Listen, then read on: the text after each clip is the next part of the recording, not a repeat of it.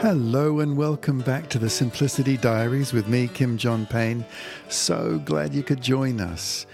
You know, this week saw a release of a new book that I co authored with my dear friends Corey Wilecko and Valerie Baadh. And um, this book uh, is um, kind of written with my other hat on, so to speak. I've had a long interest in games and play and the, the beauty of play for children and how we as parents and educators can relate to children through play. And this book is called the Waldorf Games Handbook for the early years games to sing and play with children aged three to seven. So that's the name of the book. It's got just it's got loads of all kinds of little finger games for little ones, action games, circle games, clapping, beanbag. Gosh, you know, we even put in some water and some chasing games, tumbling, lots of singing games actually. Um, that, that was wonderful to be able to get those in as well. We also included um, sections of how to help children engage. Um, and play these games who who might be finding it difficult um, as well, how you can encourage them to take part. So that book is out and around. um, so, in uh, in thinking about that, uh, of course, I was um, thinking about games and play for for children, and you know, one of the things that strikes me, particularly at the moment, with all that society is going through, the whole world is going through, is how um, crucially important games and play are for children, and how at the moment it's so important to allow time for children to play. To allow them time when they can go down, down into that deep, creative space of play where they they in a sense you know go uh, drop their little buckets over the well of daily life and just down they go into that cool, clear water at the bottom of the well, and how they take some time to get down there. To, to for that, you know, it, it it also takes some time to wind that that that rope up with the bucket at the bottom. And the reason that metaphor often occurs to me is that time is needed for children to to dip down into that well. You know, if we can give them time to decompress, to sit around, to hang out where we're not um, we're, we're avoiding turning on iPads and screens. We're avoiding trying to, um, you know, uh, sort of edutain a child where we're just letting them be. In the Simplicity Parenting book, I call this giving them the gift of boredom. Just letting them be bored, letting them be. Um, letting them know that if there's nothing to do, something is something to do is just around the corner. That that particularly you can speak to a child like that if they're little, if they're younger and then letting them be for a while. You might make a few little suggestions, but you know, and they could be accepted. But if they're not, okay, it's not up. It's not up to us to come up with a long library list of things that they might be able to do. The more we do that, the more a child's like, no, I don't want to do that. No, no. And in in the end, we're actually just increasing their feeling of passivity in our attempt to be so active in suggesting all this stuff that they could do. Just let them be. Let them be and let get on with your work nearby. Be moving around, um, engaging.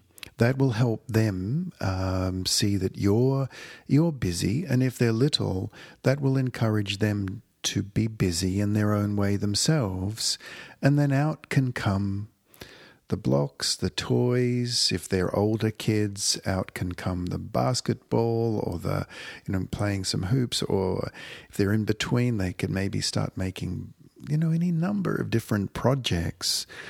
But the key to it is is to give them the time to, so to speak, wind that long rope down, down, down that winch and let it wind down into that cool water of creativity, right down into that well, that refreshing, cool water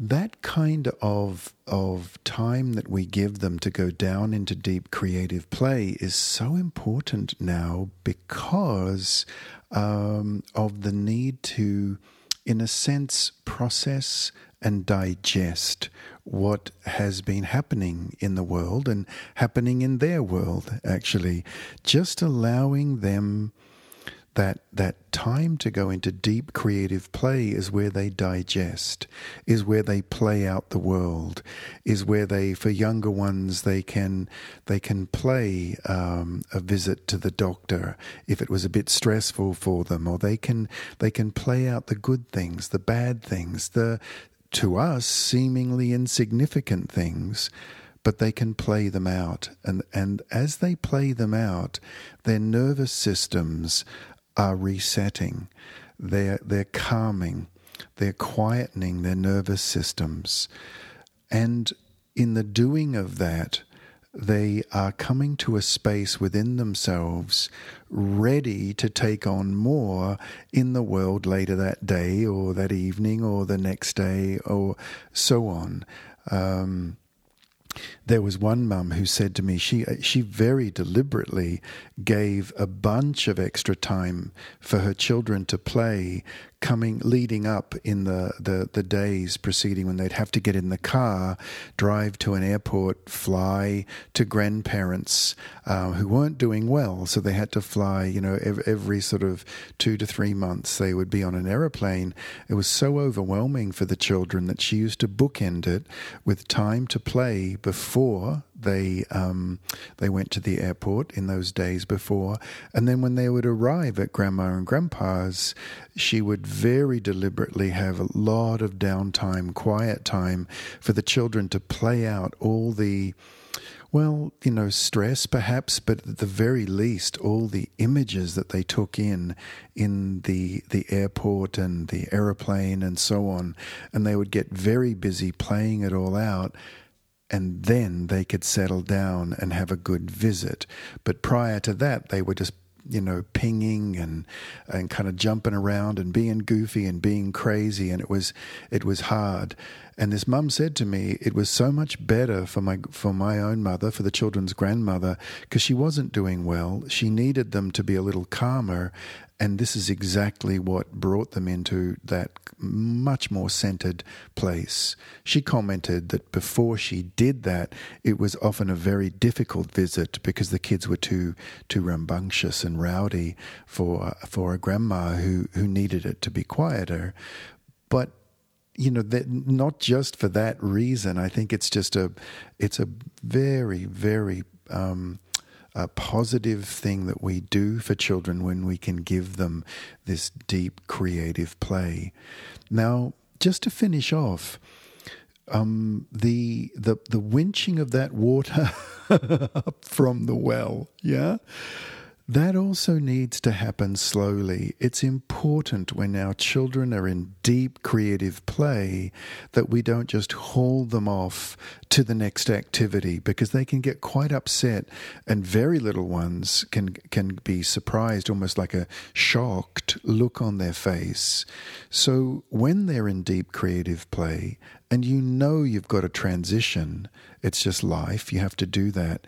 A hint from me is just to sit alongside them, just come alongside them, sit down, sit right down beside them, and just sit quietly, just for thirty seconds, a minute. No, no big deal.